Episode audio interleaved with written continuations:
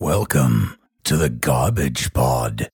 One pod, one load of garbage.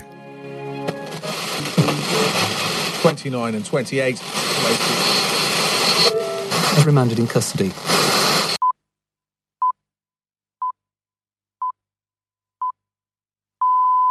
There's something curious about this broadcast.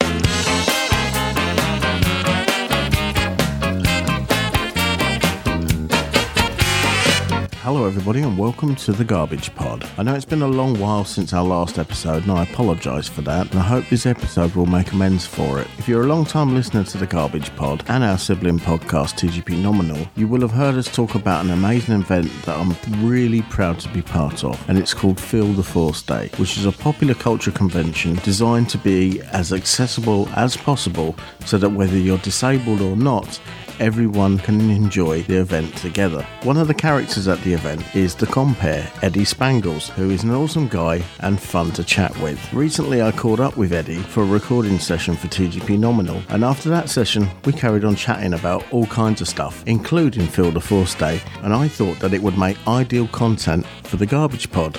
So without further ado, I bring you Eddie Spangles. Before I started helping with Feel the Force Day, I didn't realise how many issues there are. Mm.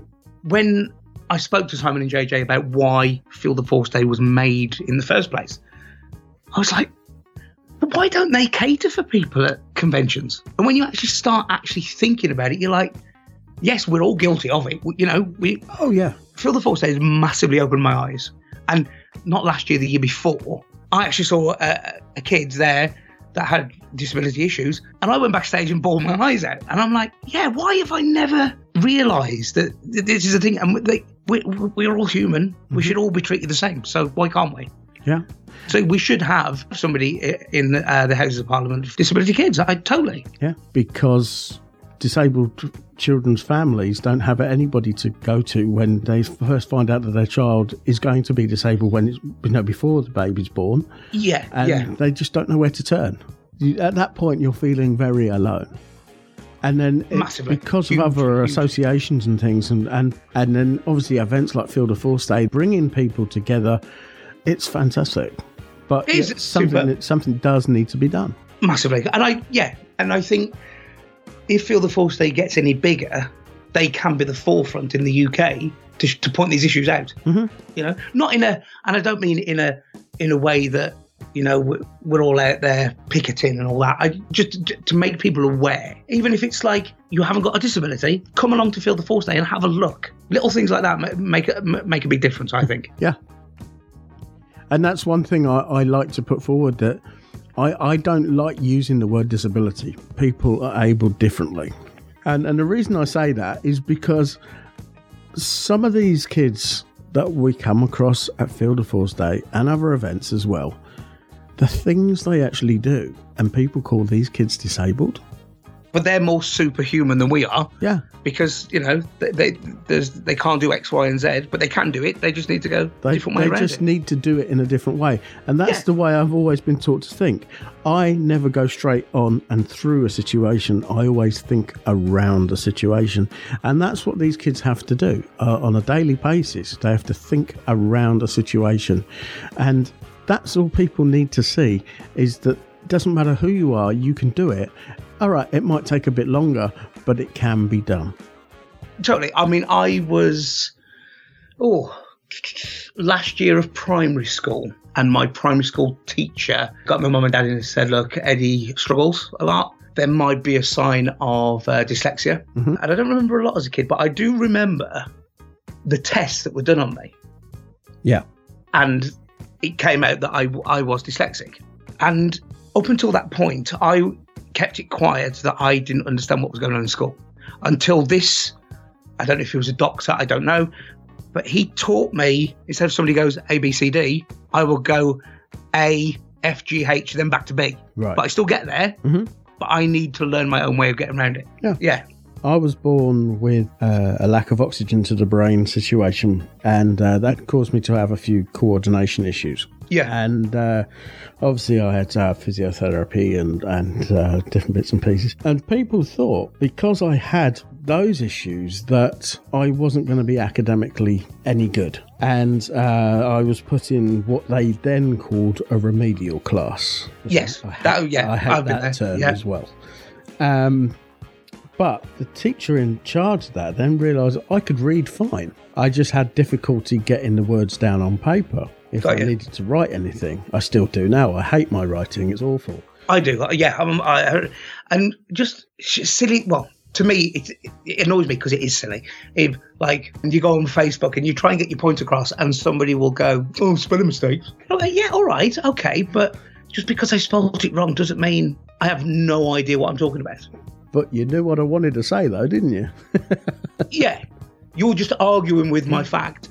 You haven't got an argument, and the only thing you can pick on is my spell. Mm-hmm. Yeah. So, I've, well, we're getting really deep now. That's no, it's good. It's good. Um, but, yeah, so I came through it like that. Um, mm. My other problem was that I, I used to get bullied a lot at school. And um, they said to me, the school said to me, how would you like to use word processors and stuff? Which means you'd have to come out of your class and, and do it on a word processor, because this was back in the days when not everybody had laptops and all that kind of stuff. Was it a B B C computer by any chance? It was, yeah. I think. Showing our age. So I could have had the option of going out of the class and doing my written work on a word processor, but then I it came down to me that if I did that, I'm bringing attention to myself again. Yeah. And the last thing I want you want when you're being bullied anyway is more attention being put yeah, on you. Yeah, you don't want to be singled out, do you? That's, no. Yeah. So I struggled with it, but I got through it, and um, I was told that I wouldn't get any qualifications and I wouldn't do what I wanted to do. Because there was two things I wanted in life. One of them was after to be an astronaut, which I knew that wasn't going to happen. And the other was to get into broadcasting. Well, you're doing that, so done. Well, I, I used to work for the local radio station. Oh, even better, yeah. So yeah. When I got the job at the local radio station, I went back to the school and said, that's what I think of what you thought of me when I left school, kind of yeah. thing. Yeah. So, mate, I did, I mean, I left school when I was sixteen. Very average G C S E results. Then I went to drama college, and people, the teachers were just like, "What are you doing? It's just stupid." But then, from the age of eighteen until six years ago, I was working for an entertainment company as a manager. Okay. So yeah, I you know yes I yes I didn't make it onto onto onto T V, which which I always wanted to do. But to me, I was still in the entertainment business, so that was tick done. But the thing is, now doing what I do and going round to these different events like Feel the Force Day, yeah, I get to speak to people that were on television. Same as me, yeah. And I'd never thought I'd be talking with people that are on television. I never thought I'd be speaking to people involved with building rockets and things like that. um, it's something I'd always wanted to do, but I'd never dreamed that I would be doing it. And uh, it's amazing. I'm a massive Derren Brown fan. Mm-hmm. And I went to see him or oh, two years ago in Swansea. And he always themes his shows. And basically, the, the theme of this show was, don't follow anybody else's goals. You set your own goals. But your goals can always change. Mm-hmm. There's no point following somebody else because you will, you'll never live up to anybody else's standards. Just no. just your own. And you can change them every three seconds if you like. Yeah. Well, yeah, totally agree. Yeah. I mean, I'm probably my own worst critic, to be honest with you. Oh, but... God, yeah. Yeah, yeah. But that does give you that get up and go to do something better. And, that, and that's all I really want in life, is to do better than I did the year before. There's no point in setting out um, like New Year's resolutions and things, because you never keep to them. But just go out there and no. do the following year better than the year before. Yeah. And for me, the biggest thing and the biggest worry I ever had was becoming a dad. How am I going to be as a, as a parent? Oh, my God. Oh, my God. And then, do you know what? You you just do it. And now I, that was that was like four years ago. And now I go, there you go. I've proved that I can do it. Talking about my daughter, she went to Feel the Force Day last year. She, she's into everything, running round and that. And we were like, oh, she's going to get bored in ten minutes. Not at all. The whole day.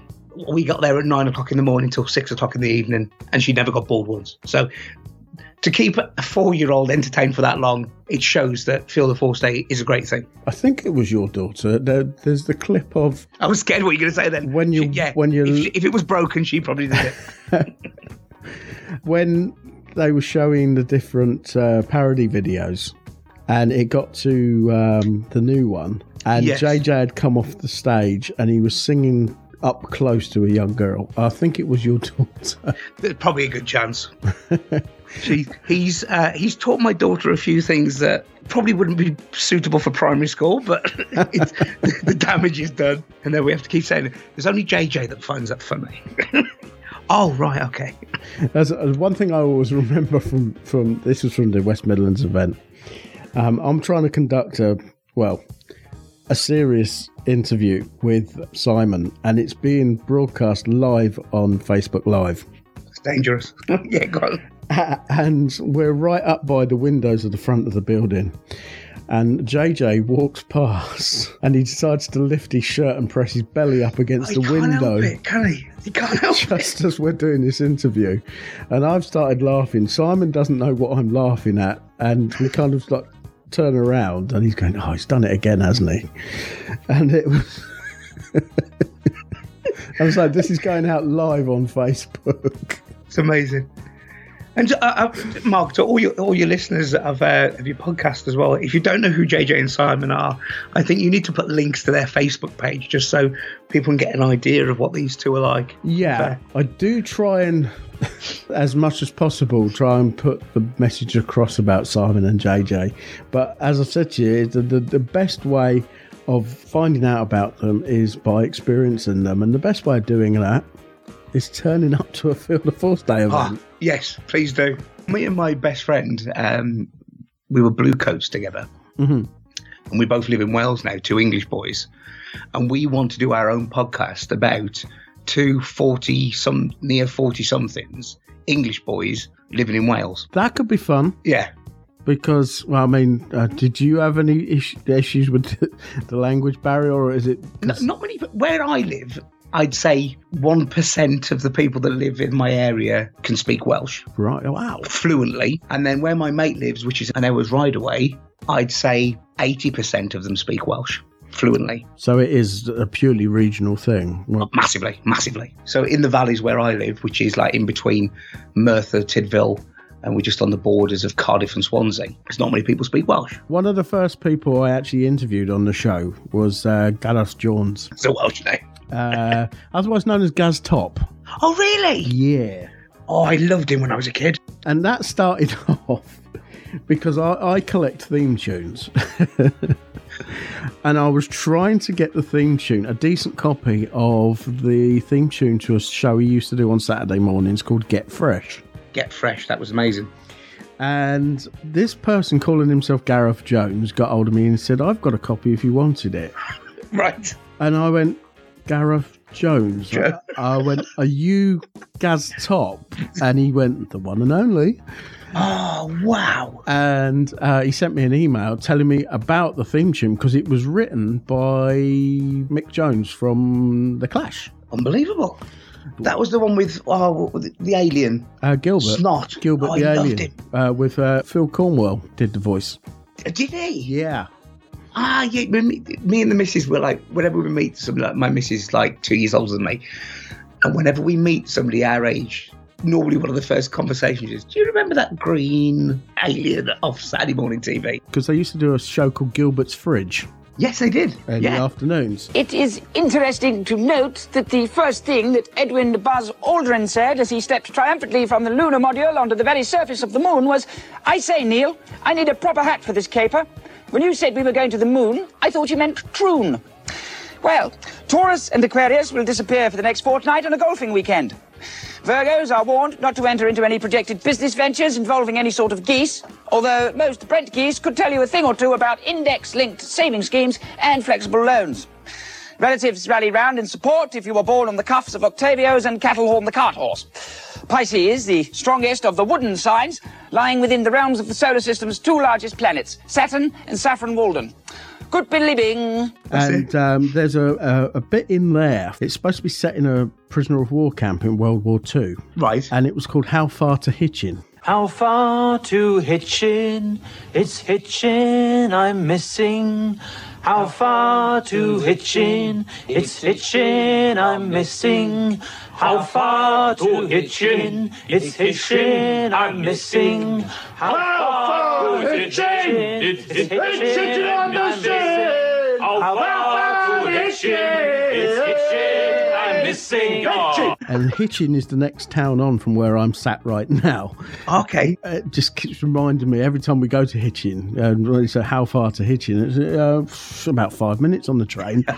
But, uh, yeah, so Gareth, uh, I, I said to him, look, I'm, I'm doing this podcast, and I, I said, I'd love to talk to you about your career. Mm. And he said, you sound like you know a little bit about it already. And uh, I said, well, yeah. So he came on the show, as I say, the first interview I ever conducted, and everyone said, are you sure you've never done this before? And I went, no, I haven't. And I said, they said, well, you just sound like you felt at home just talking to him. And I said, well, that's what I was doing. I was just chatting with him and just threw a few questions in here and there. I said to him, well, so what did you want to be? And he said, there was two things I wanted to be in life, either the bass player for Slade. Yeah. Or the first Welshman on the moon. I'm guessing he's still got a chance. Oh, I did say to him, if, if Wales ever got a, a space programme, you, you'd have to make the rockets three times as big. And I, he said, why is that? I said, well, if you have double L with everything, Apollo would be A P double L double L O. Take it forever. So, I love it. But he, he, he loved all that. Uh, I bet. I can't remember. What, we were celebrating something traditionally British, and I put up a, a picture of Captain Britain, the um, the comic book character. Yes. And uh, he changed it so that it was all red, white, and green, and stuck a dragon on his head. Amazing. Uh, um, and uh, you know, it was Captain Cymru. You know, it was. Oh, that's funny. Because he does a podcast himself. All right. And it's all about cars and stuff. And it's called Gareth Jones on Speed. I've only recently just got into all this podcast malarkey. It's this is it's all pretty new to me. It is it is good fun. I mean, I listen to them when I go to bed because I can't listen. I can't go to bed in silence. So I have to have something on. My train journey's an hour every day. So I was like, what can I do? Because I'm fed up listening to music. And it, somebody somebody at work just went, will you try a podcast? I went, a what? Oh, all right. And I'll give it a go. And I love them. Yeah, trying to explain to someone what a podcast is. Yeah. It's talk radio and Radio four, but you get to choose the subject. Yeah, because you can type anything into... Uh, oh, you can, it's amazing. Yeah. Is, did you say you downloaded Podcast Addict? I have. That's the one that I downloaded when you when you mentioned. It is really good. The thing I like about it is it also uses iTunes to search for what you want to find. I saw that because you said there's a tick box to search for iTunes. And it finds a lot more by doing it that way. And it also gives you the option to share it. So you can ah, okay. either share the link to the podcast or you can share it as a file so they can actually listen to that actual episode on, you know, on social media or whatever you wanted. My last birthday, we bought tickets to go and see a show based on a podcast. They were filming a podcast. Wow. And I went, I listened to them. I don't know if you know, it's um, Angelos Epithemou and Barry from Watford. I do know them. Right. They've got a podcast. And they said, we're filming it. And it was on my birthday. And I went, I've got to go. And it was ten pounds a ticket to go and see them film a, a podcast. It was amazing. Outstanding. See, this is the same with Gareth because he did his ten-year anniversary and he decided he was going to do it live in front of an audience. Because yeah. usually it's the three of these guys sat in his, in his dining room with a pizza talking about cars and stuff. I love it. And uh, I thought, okay. And so he invited me along. So I'd, I'd never actually met him. I'd always done stuff via Skype. And uh, so it was in a, a pub in Islington, a back room in a pub in Islington. Everybody, we, we are here in uh, North London, in uh, Islington, in a pub called the Islington. Very confusingly, yes.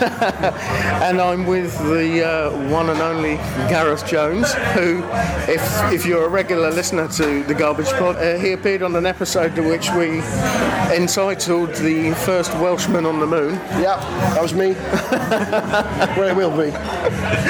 and uh, we, we have been talking through Twitter for for, for a little while, and uh, it's just amazing to, to be here tonight for your well, uh, anniversary show. Thank you for coming. We you know we have no concept of how people receive our program. You know, we just make it because we think it's a good idea, and it's what we do. You know, Zog, Rich and I want to get together.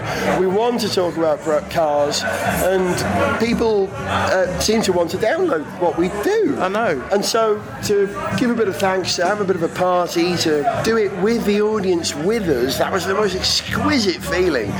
And then to play some of our songs was it was a treat. It was a bigger treat for us than it was for you. Um, and with one of your one of your mates from, from the band that you uh, yeah, yeah. That's right, a roadie well, for. Well, all, all the people in the band uh, are genuinely important people to me.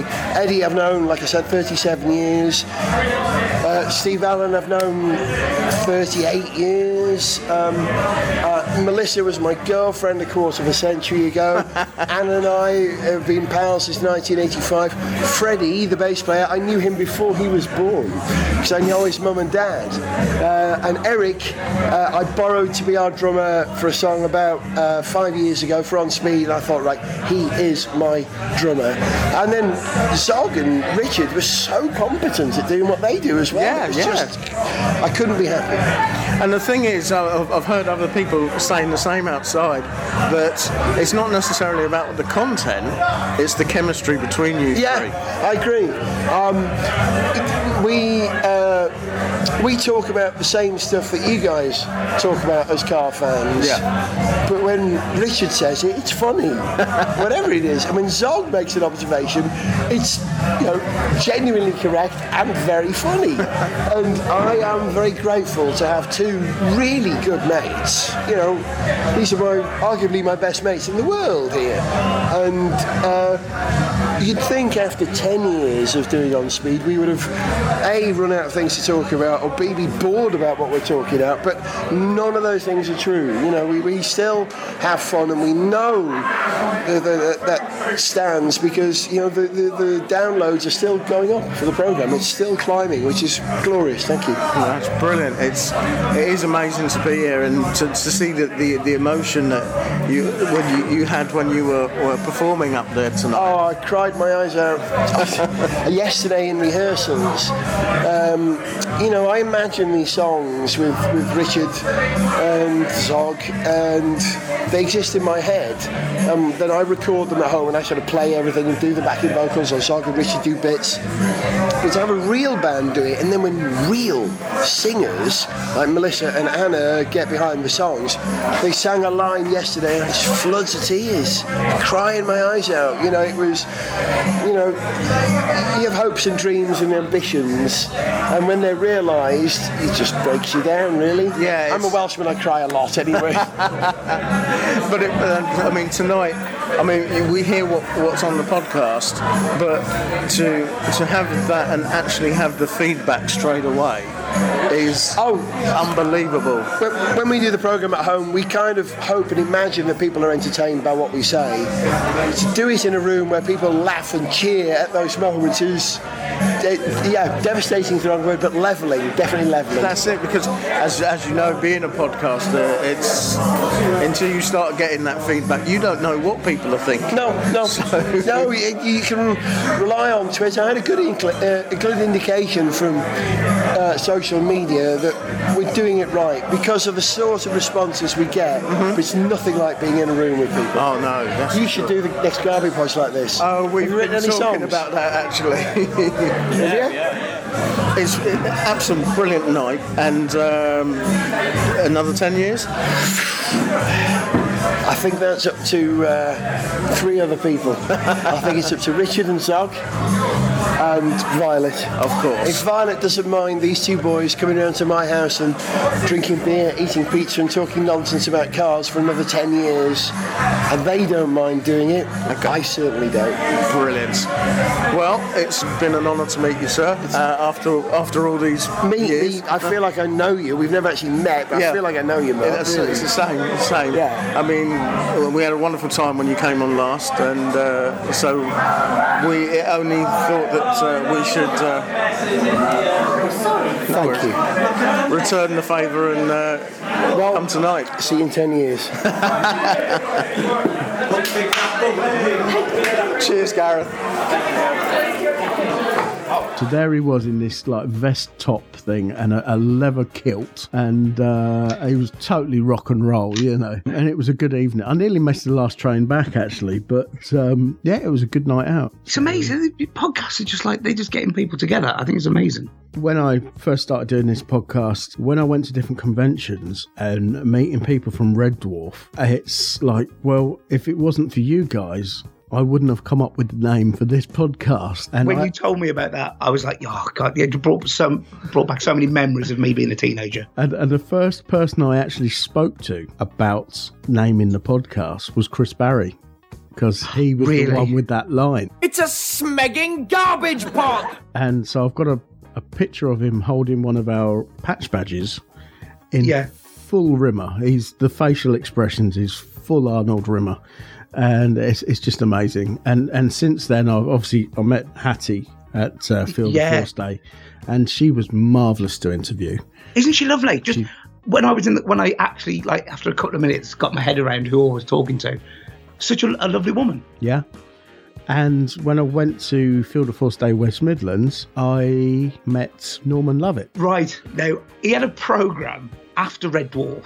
Oh, I love it. Nobody remembers it. And I've, he had a talk, there was a talking a dog, dog puppet. Yeah. Yes. yes. We were actually talking about that when I was talking to him. What a programme. He was saying something about, I think Steve Coogan was originally going to be the voice of the dog.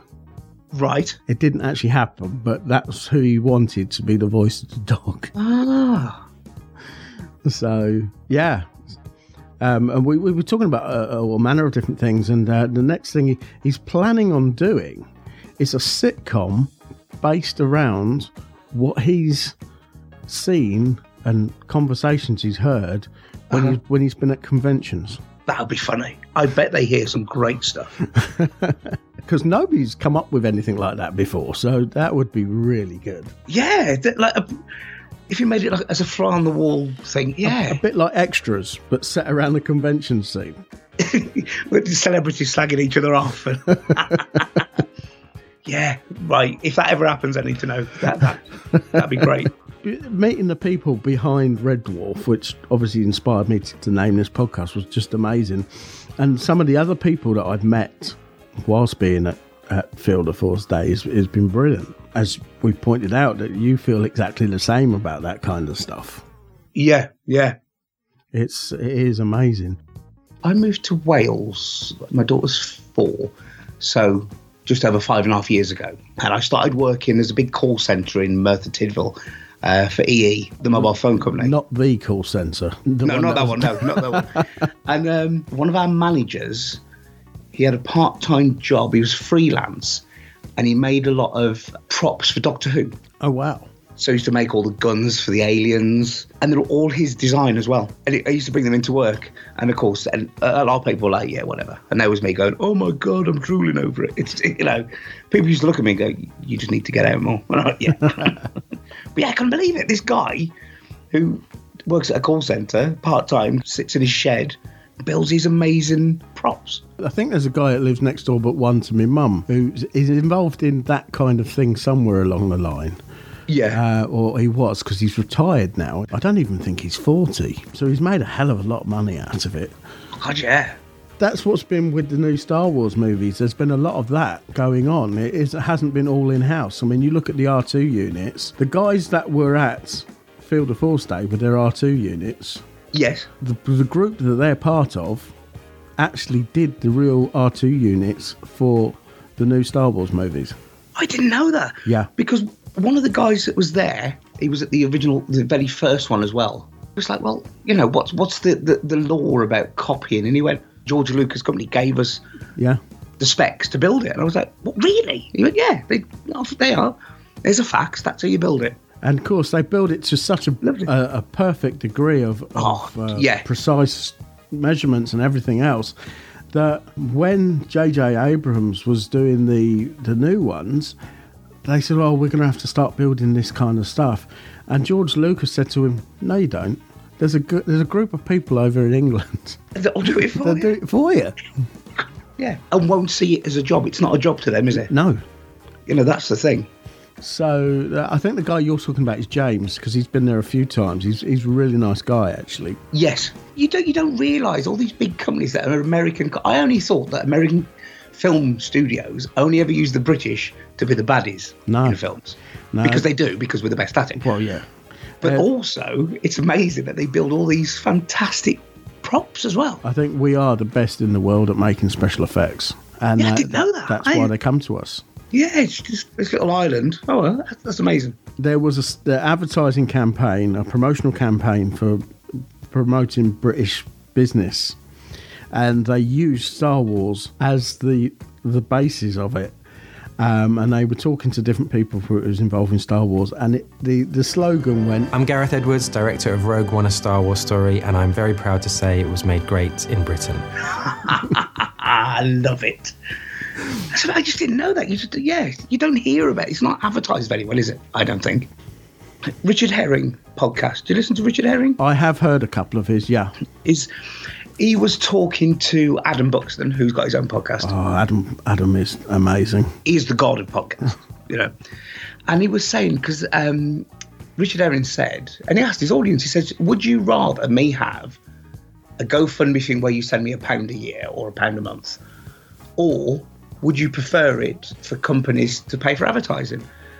And people said, we'd rather give you a pound mm-hmm. than have to listen to a bloody advert. Yeah.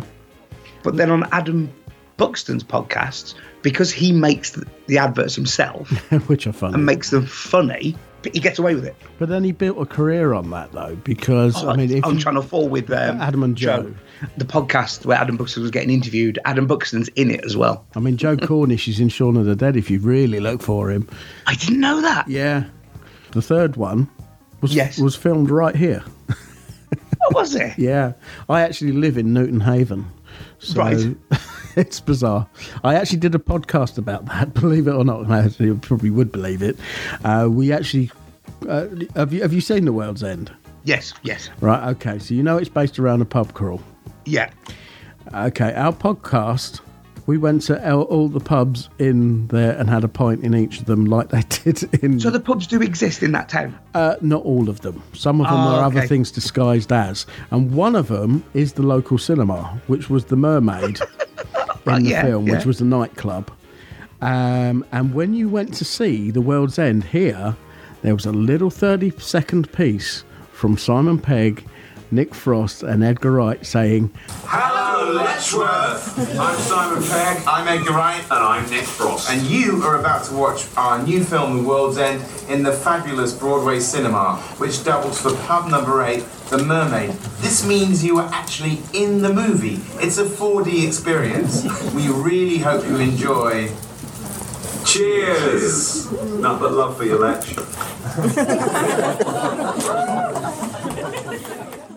Wow.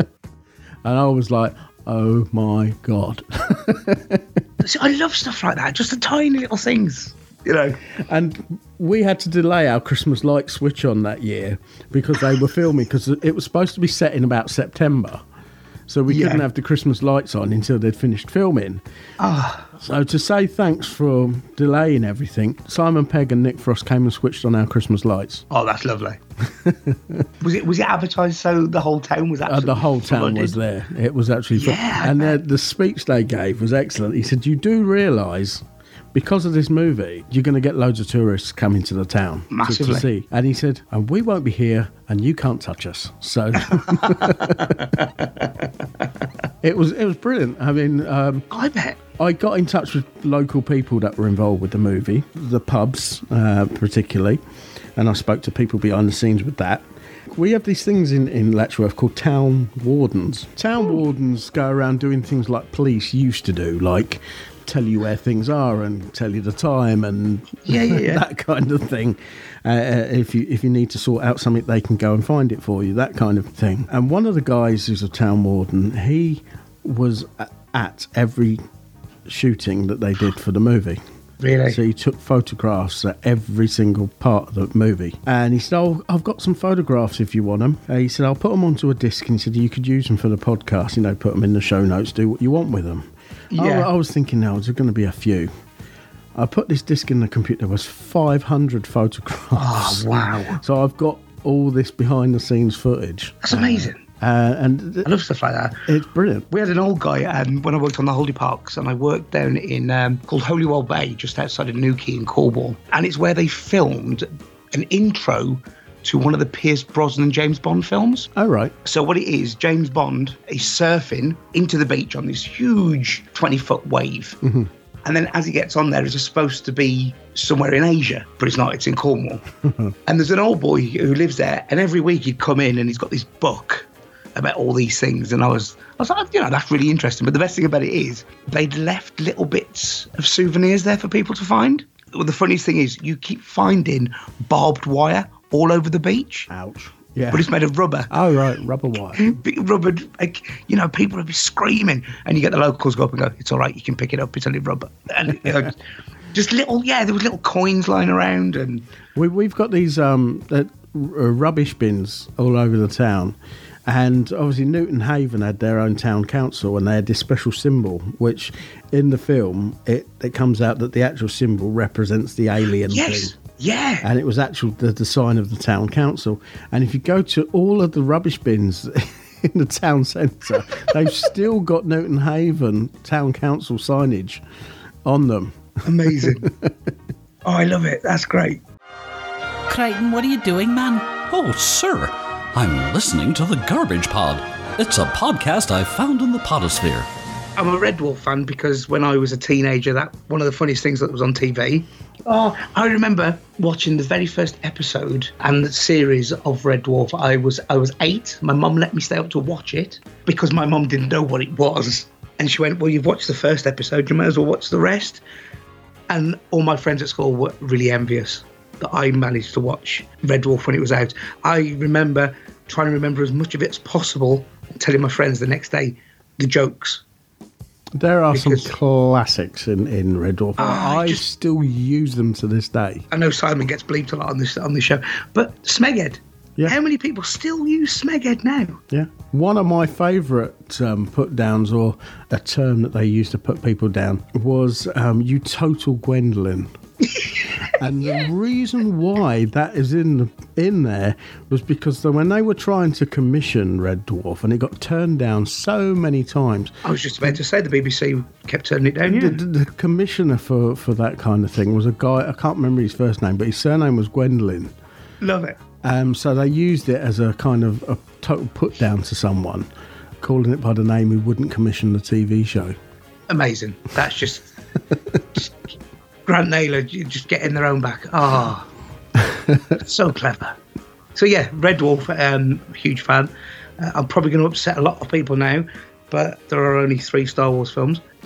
Oh, I'm just waiting for somebody. Oh, whenever this goes out, I'm just waiting for the tweets to come out. How dare you? How dare you? Um, Star Trek. I haven't got a problem with it. I've got a problem with my mum making me watch it. Because it was on B B C Two, what, six o'clock every day? Yep. Monday to Friday. I don't like being told what I've got to do. So because my mum was, you've got to watch this, I was like, nah, not watching that. And I just couldn't do it. So th- I think it's put me off for life. So thanks, mum. I, I think I got more into the movies than I did the T V shows. Yeah. I think as a kid, I think Quantum Leap was a huge thing of my younger life. That was very clever. Even as a kid.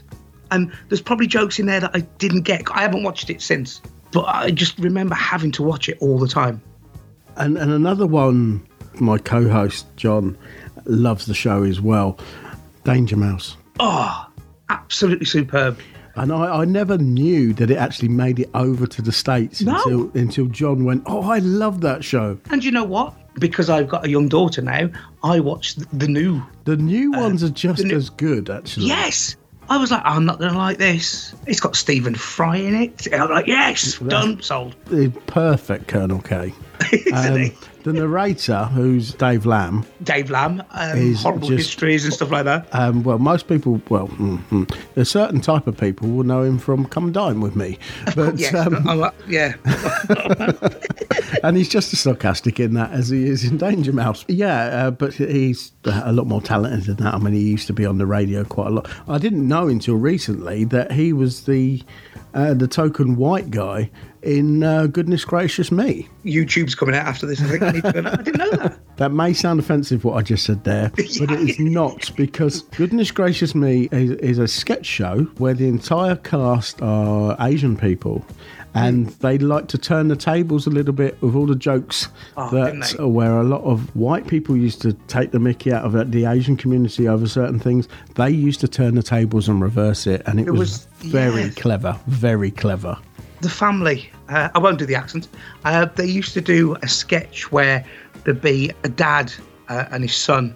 And um, he w- ev- everybody was, was um, Indian. Indian. Yeah. And he'd say, uh, Superman, he's Indian, he's got two jobs. Yeah. And Winston, just roll it. Winston Absolutely Churchill was Indian. Uh, William Shakespeare was Indian. Um, what a great programme. It was. It was ahead of its time, actually. Really yeah, was ahead of its time. It? Yeah. Dave Lamb was on that. But as you say, the, the amount of people that are involved with this new Danger Mouse, and that's all because they grew up with the original and they loved it. And that, Alexander Armstrong, who does the voice of uh, D M. Yeah. Danger Mouse, he's great. I didn't think it would work no, no. with him doing, but it does. Yeah, because David Jason is he is an icon, isn't he? Yeah, he's not mimicking the old Danger Mouse. No, they've completely trying to be anything else. Completely revamped it. Kevin Eldon is, is brilliant as as Penfold. Yes. Yeah, it's the comedy that makes Danger Mouse, isn't it? Yeah. It's all tongue-in-cheek, all of it. And and some of the characters they started bringing into it. I mean, going back to the science side of things, they had this... Um, uh, are you aware of a, a guy called... Uh, you must do, Elon Musk? Yes. What a... Of SpaceX and, and Tesla man, and, yeah. um, um, and PayPal, believe it or not. Really? Yeah. Uh, don't expect that. Okay, right. And, um, yeah, there's a character that was in the new Danger Mouse called Elon Muskrat. That's amazing. I can see the guy. There's a guy at his computer going, right, I'm, I'm, I'm writing this uh, kid's comedy and I need a character name. Just, wow, where has he pulled that from? That's amazing. They've changed Greenback a little bit. Um, he was always called Baron von Greenback in the original series, but yeah, there was no reason why he was a von. But now yeah, they've did, given yeah. him this very camp East German kind of accent, and uh, yeah, it fits. Oh, it's great. It's absolutely great. But yeah, I'd never thought that that comedy would have travelled to America. That That's great. Yeah, that and Duckula. Duckula made it over Duckula. to... Wow. Which I've got all of Danger Mouse and Duckula on D V D. I've got both of the, everything. one hundred sixty-seven episodes of the original Danger Mouse. How is that? I don't know if many people remember this. Um, my other half, when I first met her, I think she won me over because she had every episode of Chorlton and the Wheelies on oh. D V D. And I was like, yeah, I love you. But, yeah. Hello, little lady. And especially because the dra- the uh, the witch is Welsh. And, of course, I fell in love with the Welsh girl. That witch was amazing. Was it Fl- Fluella? Fluella. Yeah. I hate the dragon! Chorlton and the Wheelies, that is a weird programme to try and pitch. I mean, now, I, I don't think it would ever be shown on T V anymore, basically because of the um, the book that the witch owned. Oh, the it, that was a German accent as well, wasn't it? Well, it, it was a German accent, but all of the uh, the text... on the book was all in Jewish. Oh. However, they thought that was okay in the seventies. There was a, another show that uh, this didn't make it over to the States. I'm very, very surprised. With a very, very brilliant actor in it, uh, Willie Rushton. Trapdoor. Trapdoor, yes. And Burke. I don't know if many people know about this. They probably do. But I discovered it by accident that you had that little spider thing that used to... scuttle yes. around the floor. And, it, and off it go. And its name was Drut. Right. Which, if you put that backwards... Oh, why as kids do we not realise these things?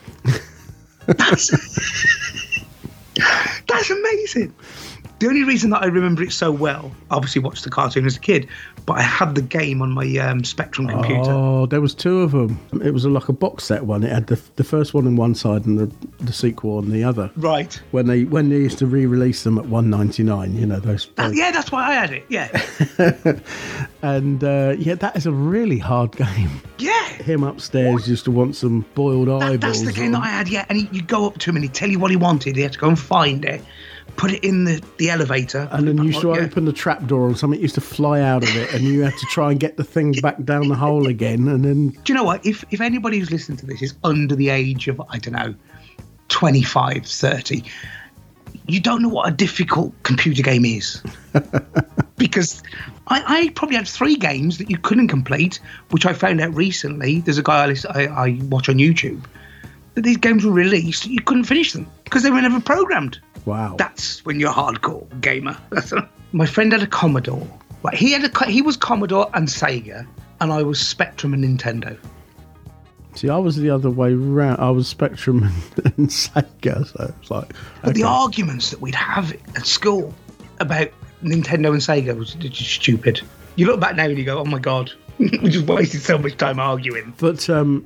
Yeah, the Spectrum, they've they've re-released it. Um, it's now Didn't they co- do it as a handheld or something? The, yeah, that was the Spectrum Vega, which was... But it all went wrong, it didn't was it? Rubbish. But the Spectrum Next is an awesome machine.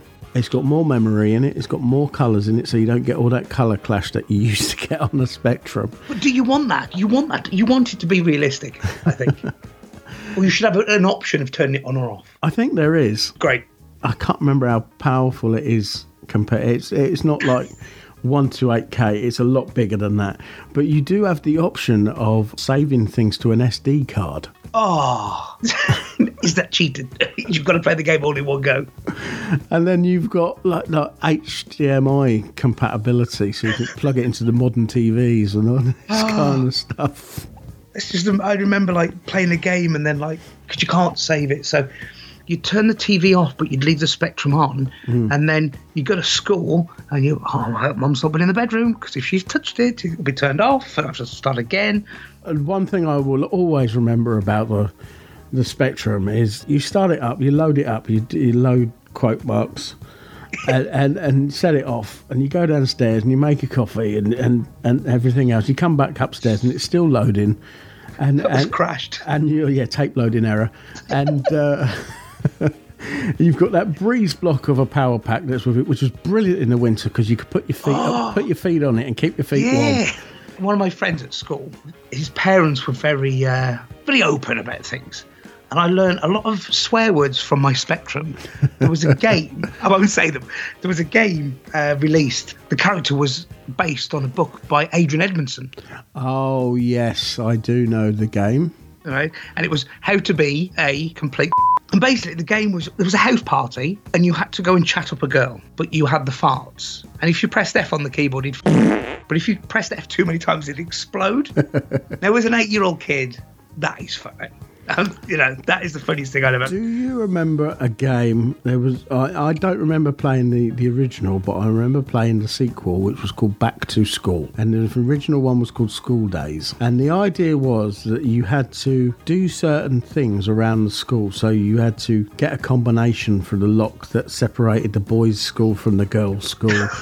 Um, right. But the only way you could do that, get the combination number, was by getting a water pistol and then filling up, you know, the cups, the trophy cups, which were on a, in, on a display shelf, and you had to fill them up with a water pistol.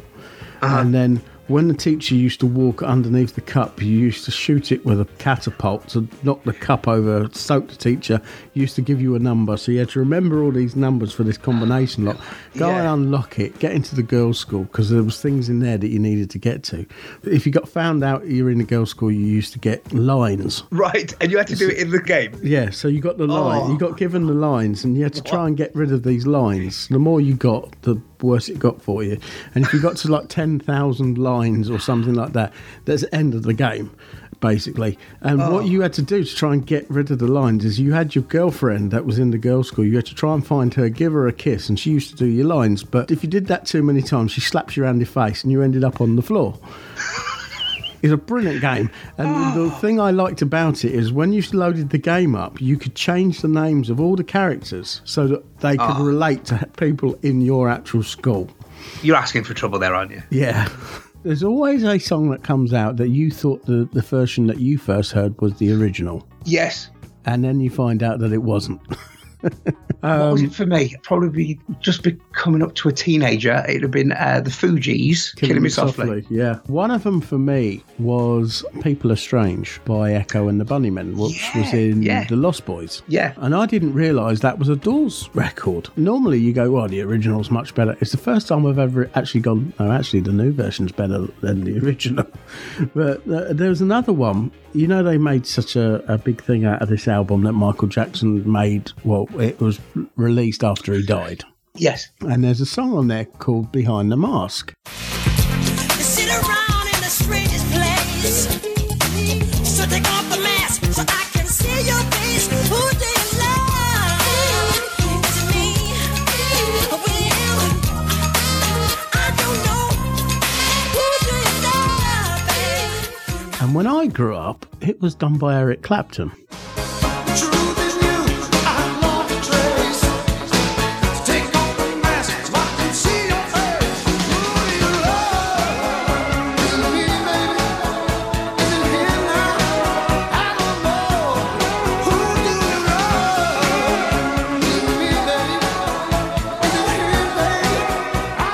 So I did a bit of research into it, and I then found out that another guy had done it earlier than Eric Clapton, a guy called Greg Philagames.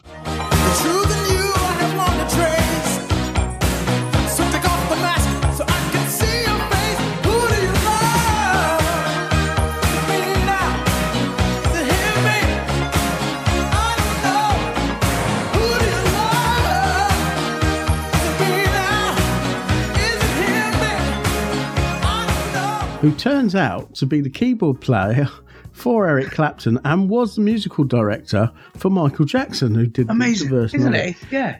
And then I found out that they did still wasn't the ones who did it originally. It was done by this Japanese band called the Yellow Magic Orchestra.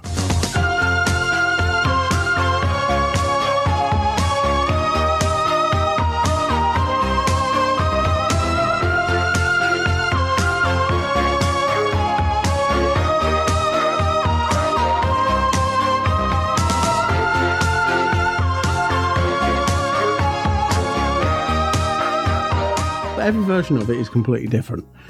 I was blown away because I thought, oh, I thought the definitive version of this was Eric Clapton, and I found out this this thing came out in nineteen seventy-eight.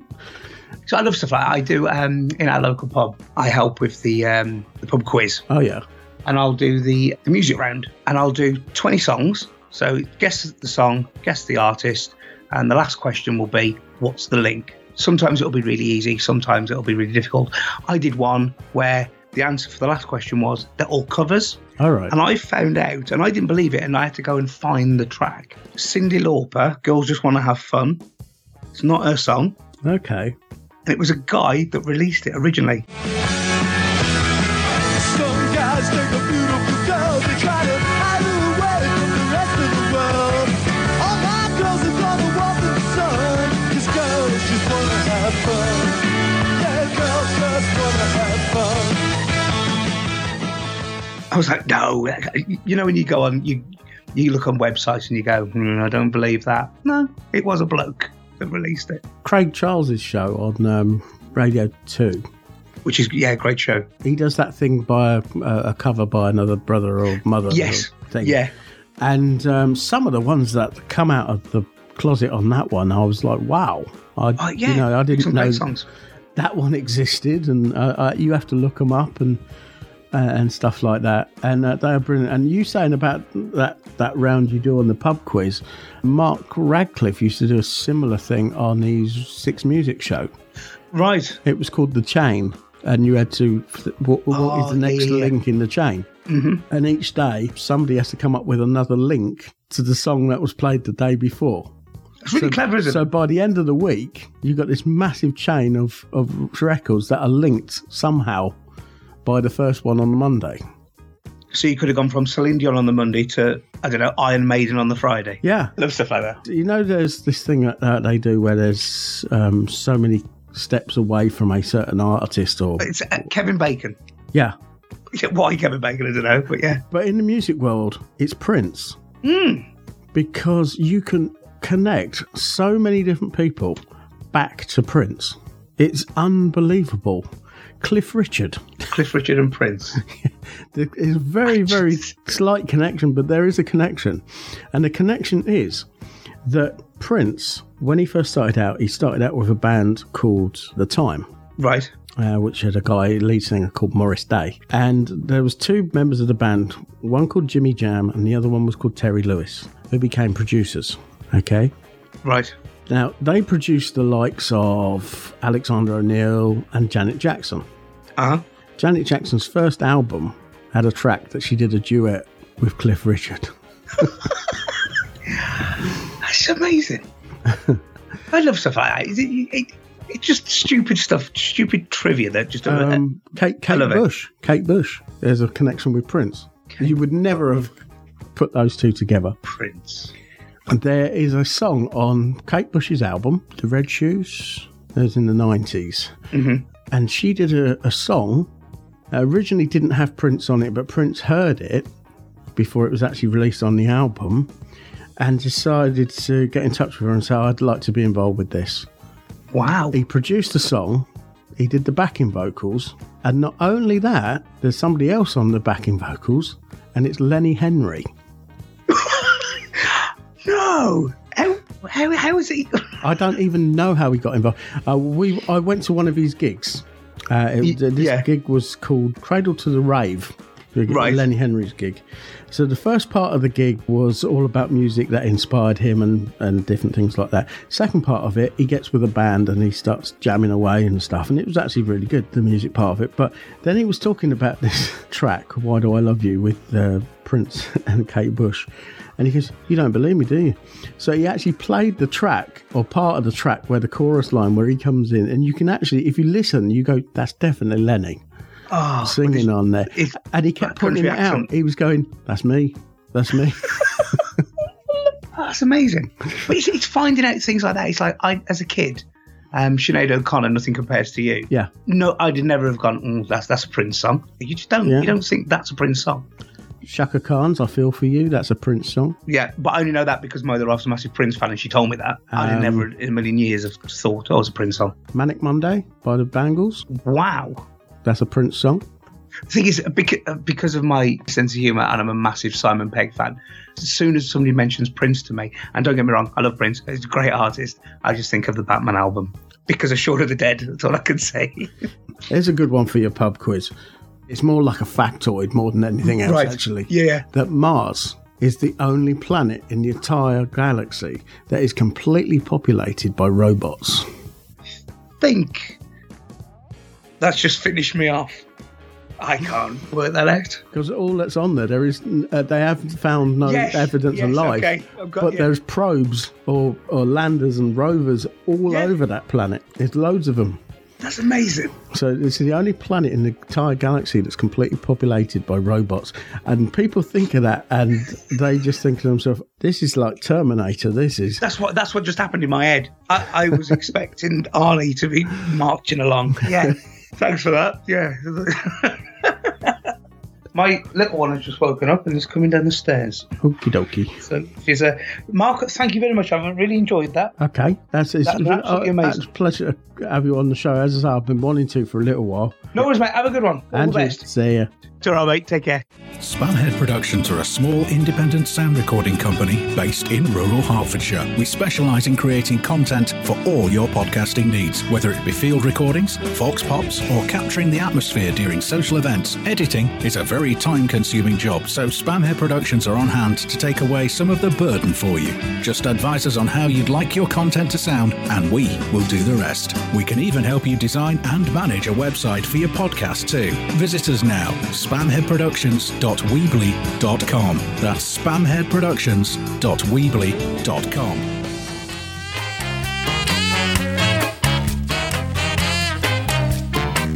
Thanks, Freddie, for taking time out to chat with us. I think he comes across really natural on the microphone, so I've asked Eddie whether he would like to be a regular voice on the Garbage Pod in the new year, and he said he would love to. I'm hoping he would like to get involved with our annual Garbage Pod stroke T G P Nominal holiday special too.